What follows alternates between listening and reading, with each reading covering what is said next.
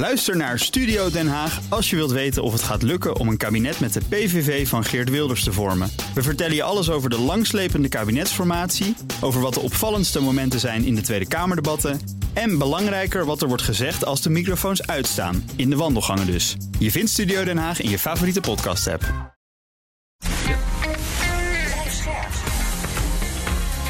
BNR Nieuwsradio. Boekenstein en de Wijk. Hugo Reitsma. Dit is een extra uitzending van Boekenstein en de Wijk in verband met de oorlog in Oekraïne en de crisis met Rusland. Het is donderdag, dag 134 van de invasie. En ik lees dat de Russen na Lysychansk geen nieuwe gebieden hebben veroverd. Hè? Ja, dat is de eerste keer dat daar melding van wordt gemaakt door, eh, door de Russen. Dat ze even niks doen. Dat past ook in het beeld van waar we het gisteren over hebben, van die operationele pauze. Uh, dat betekent dus, ze sparen hun grondtroepen. Uh, maar ze gaan wel door uh, met bijvoorbeeld artilleriebeschietingen en bombardementen. Om ervoor te zorgen dat als er straks een offensief komt. Uh, dat die zo makkelijk mogelijk gaat verlopen. Dat heet preparing the battlefield. dat is het jargon daarvoor. Om duidelijk te maken dat je dus bezig bent met het voorbereiden van het slagveld. voor een, een groot offensief over de grond. En dat betekent dus dat er een raket op Kramatorsk is gevallen. Eén dode, zes gewonden. In een gebied waar burgers uh, gewoon wonen. Er zijn ook allemaal foto's van uh, in de New York Times. En ook Sloviansk heeft te maken met uh, shelling. Dus dat zijn allemaal ja. voorbereidende acties voor, voor grotere offensieven. Voor die Donetsk-provincie. Ja, de grote slagen moeten plaatsvinden in Sloviansk en Kramatorsk, Bakhmut. Als je dat hebt, dan heb je eigenlijk wel zo ongeveer die hele Donetsk-provincie onder controle. Hm. En dat, dat, dat is waarschijnlijk de grote slag die nu gaat, gaat plaatsvinden. Na die operationele pauze. Dus het zou me ook, ja, ik ben benieuwd hoe lang dat gaat duren. Maar het zou zomaar een paar dagen kunnen duren, misschien wel een week. Zou, zou me niet verbazen. En daar wonen 350.000 mensen. En de gouverneur ja. van Donetsk zegt in godsnaam vlucht. Wegwezen. Ja. ja. Oké, okay, in. Um, Medvedev is weer bezig. Dat is wel vaker het geval. Hij is ook de man die ja. altijd een beetje dreigt, uh, verhult met het nucleaire wapen. Ooit zagen we die man ja. als een beetje het redelijk uh, ja, alternatief. Hè? Ja, het is niet helemaal goed uh, gelopen met die man. Maar wat hij zegt is het volgende: War crimes, als jullie niet stoppen ons te betucht, bet, betichten van war crimes, dan, dan gaan we gewoon. De, dan krijg je de, de wrath of God. Dan krijg je dus een, een nucleaire wapen over je heen. En wat, wat, wat zeggen de Amerikanen? Ze hebben zelf de grootste war crimes in Vietnam gedaan. En ze hebben een bom op Japan gegooid. Hm. Dus uh, nou, zo'n soort verhaal heeft hij gehouden. Nou ja, dat laatste klopt natuurlijk ook wel. ik bedoel, uh, wat er ook in Irak is uh, gebeurd, wat de Amerikanen daar hebben gedaan, die hele interventie was natuurlijk maximaal fout in 2003. Uh, maar dat is natuurlijk een, een argument wat je continu hoort. Hè? Continu ja. hoort, uh, ook in Afrika, van ja, weet je, waarom uh, uh, zouden de partij van, zou een partij voor het Westen moeten kiezen? Want kijk eens wat ze zelf hebben gedaan. En doet Rusland eens een keer wat. Ja, die heeft het natuurlijk ook regelmatig gedaan. De Krim, Georgië, ga zo maar door.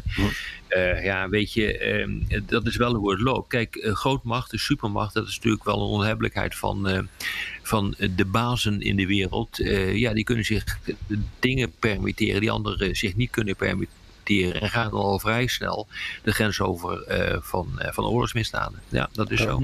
Het is grappig dat je dat noemt, hè? want het is absoluut waar dat die, dat hele, die hele deconfituren van Irak uh, grote gevolgen ook gehad heeft voor uh, de Russische acties nu. Hè. Ik luister tegenwoordig naar een podcast, heel interessant, tussen Rory Stewart en Alistair Campbell. Dat is een Engelse podcast. Oh. Mm, mm. En daar was Blair zat daar ook in. En ja, Rory Stewart is een conservatief Kamerlid die de Irak-oorlog vreselijk verkeerd allemaal vond. En dan zie je daar ook weer hè, dat, dat overal waar Blair komt, dan krijgt hij de Irak-oorlog voor zijn. Uh, ja, nou, terecht. over praten. En dat is natuurlijk terecht. En het is ook echt waar dat uh, precies wat, wat Rob zegt. Als je in het Midden-Oosten bent, of als je in Afrika bent, of als je in Brazilië of Argentinië, ze beginnen allemaal daarover. Ja, Amerika, Amerika, is begonnen om het internationaal recht te ondermijnen. En dus doen nu ook andere landen. Dat is een beetje. Ja, waarom, waarom zouden de Amerikanen dat wel mogen? En mogen wij in dit geval de Russen dat niet? Ja, ja dat is echt een hele een veel, veel gehoorde. Uh, redenering. Ja, nu ja. we toch in Groot-Brittannië zitten, natuurlijk denk ik het grote nieuws van vandaag is dat premier ja. Johnson uh, vertrekt hè, tot verdriet van Zelensky en tot vreugde van Moskou. Ja, dat, Moskou vindt het heerlijk. Uh, want dat is een straf voor al die wapenleveranties. Zelensky heeft hem uitgebreid uh, bedankt. Want Boris heeft hem twee uur geleden nog gebeld natuurlijk. Hè. Uh, voor alle dingen. Maar overigens gaat het ook bij de opvolger van Boris... gaan die wapenleveranties van Engeland... Ja, ja, ja, ja. Het zou best kunnen zijn dat de minister van Buitenlandse Zaken... Liz Truss, dat gaat, gaat worden hoor. Ja. dat, die naam die wordt wel erg frequent genoemd. Ja. Uh, nou, die is, uh, dat is echt een hardliner van de bovenste plank hoor, uh, als het om Oekraïne gaat. Dus die zal er misschien nog wel een schep bovenop doen met de wapenleveranties. Ja. Hm. En om hier aan te verbinden gelijk, want we proberen een beetje orde te krijgen in de opmerkingen. Ja. Zelensky heeft ook weer een toespraak gehouden en die zegt nu dan, ja, de impact van het westerse wapen blijkt nu duidelijk. We maken vooruitgang in Gerson en in de Zaporizhia-regio. Ja. Maar ik kan dat dus verder niet vinden en ik denk dat het ook gewoon een beetje een pep talk is om de bevolking. Ja, uh, ja dat, dat, kijk, je hebt dus ook dat soort berichten uh, die Zelensky uh, ook, in ieder geval ook de officials van Oekraïne hebben ontkend. Namelijk dat de twee van die meervoudige raketwerpers HIMARS zouden zijn vernietigd. En daarvan wordt gezegd, ja, dat klopt niet, dat verhaal. dus ja, nou ja, goed, ach, het is een cliché, maar in in een oorlog uh, sneuvelt de waarheid als eerste. Uh, Dus wat echt aan de hand is, weten we natuurlijk niet. Maar het feit ja, dat er wordt gezegd dat die HIMARS uh, onschadelijk zijn gemaakt, ja, dat zou me ook niet verbazen hoor. Want dat is nu wel iets wat je echt graag wil, wil vernietigen als, als Rusland. Hm. Ja. Rusland bezet nu 22% van het Oekraïnse landbouwareaal. Ja. Hm. En die tarweoogst, die wintertarweoogst is daartussen... die is uh, eigenlijk verbazingwekkend goed. Alleen de ellende is, de vraag is of je het helemaal kan oogsten. En, en het is natuurlijk helemaal de vraag of je het kan exporteren. Hè? Ja. Er is een heel rapport over verschenen. En zelfs als alle Oekraïnse graan nu in één keer los zou komen... ja, dan zouden natuurlijk de, de prijzen helemaal in elkaar storten. En dat, nou, dat is toch mooi? Ja, maar dat zou Afrika prachtig vinden... maar de Europese boeren vinden dat minder, denk ik. Ja? Oh. Nou, de Europese boeren vinden dat niet zo'n probleem, denk ik. Want uh, er wordt andere tarwe gebruikt dan uh, wij bijvoorbeeld in Nederland. Dus dat staat wel redelijk los van elkaar. De Nederlandse boeren hebben in elk geval andere zorgen. Die hebben andere Zeker, zorgen. Ja, ja. Je moet überhaupt maar uh, afwachten of ze überhaupt nog kunnen boeren in uh, dit land. Dus. Ja. Nou, nog even Duitsland. Hey, uh, nee, maar en trouwens, ja? uh, Arjan, jij vertelde eerder zo enthousiast over dat Turkije zo'n graanschip ja. had aangehouden. Maar dat lijkt nu toch weer door te ja. gaan. Ja, Erdogan heeft dat Russische schip met dat, uh, met dat uh, vermoedelijk Oekraïnse graan laten vertrekken. Huh. Daar is Zelensky heel boos over. Die heeft de Turkse ambassadeur bij zich geroepen en zo.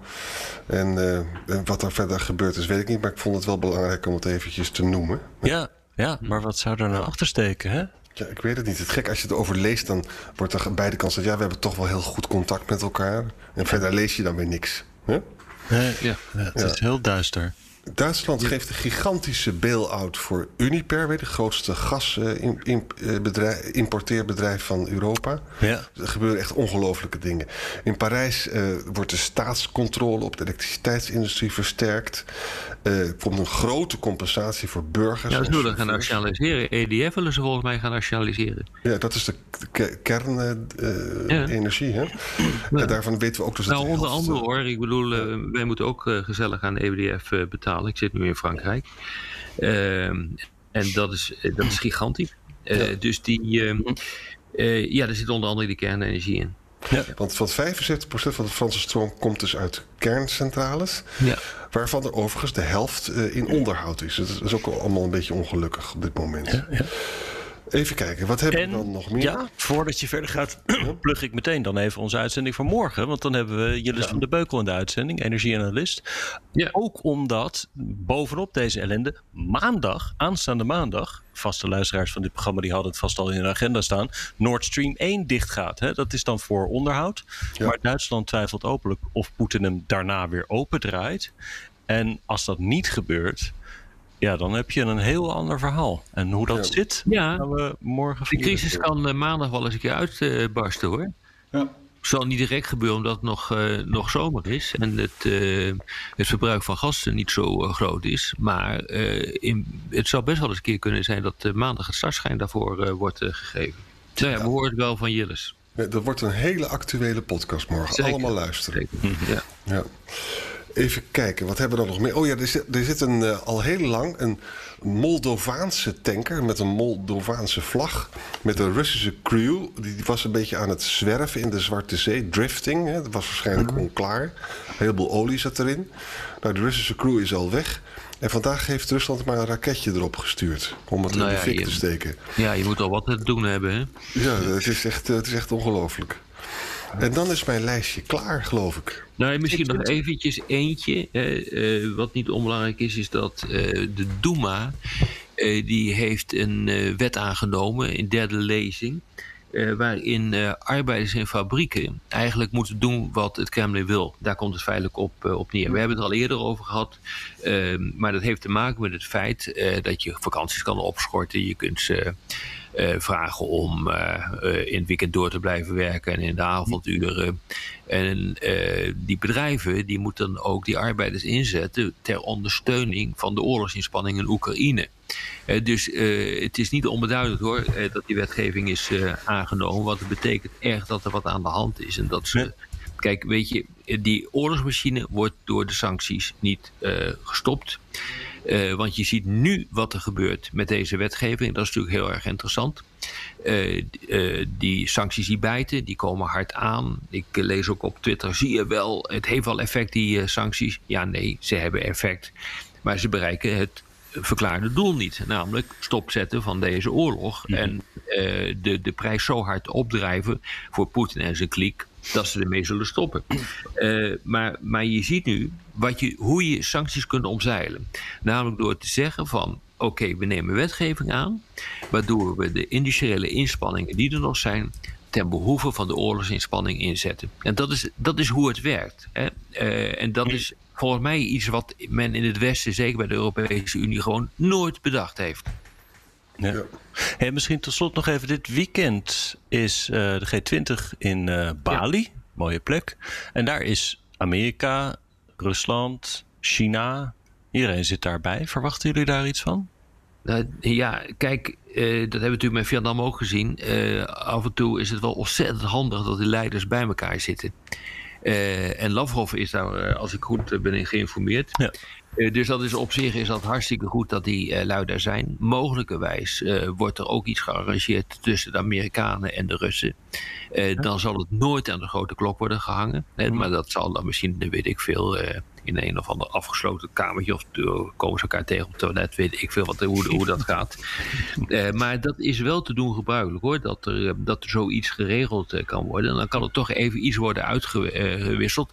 Soms gebeurt dat overigens via bodes die briefjes uitwisselt, uh, uitwisselt uh, tussen de beide partijen. Dat gaat dus, dat zou ook nog een keer kunnen.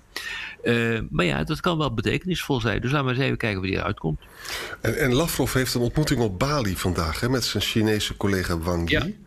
Ja. En beide vinden dus die sancties onacceptabel, omdat ze niet goedgekeurd zijn door de VN. Dus die bereiden die G20 samen voor. Ja, maar dat is dat strategisch coördineren waar China en Rusland uh, het over eens zijn geworden. Ze gaan strategisch coördineren. Dat doe je dus in de Veiligheidsraad. Maar ja, daar valt weinig te coördineren, want de hele Veiligheidsraad uh, ligt gewoon op zijn gat. Uh, maar dat kan je dus ook doen, bijvoorbeeld binnen de G20. Ja. Ja, ja, En mogelijk met Sergei Lavrov en Anthony Blinken op het herentoilet. Zoals ik dat van jou begrijp. dat moet je niet veel, moet je niet te veel af, achterzoeken, maar uh, er, worden, de, de, vinden gesprekken plaats op de meest onwaarschijnlijke plekken. Als het uh, gaat om, uh, om diplomatie die het daglicht uh, niet kan verdragen. Ik ga, ik ga er webcammetjes ophangen op het toilet. ja, doe maar, Arend-Jan. We zien elkaar morgen. Absoluut. Ook Diana Matroos vind je in de BNR-app. Ja, inderdaad. Je kunt live naar mij luisteren tijdens de Big Five. Ook handig in de BNR-app. Breaking nieuwsmeldingen, maar ook het allerlaatste zakelijke nieuws. En je vindt in de app alle BNR-podcasts, waaronder Wetenschap Vandaag. Download nu de gratis BNR-app en blijf scherp.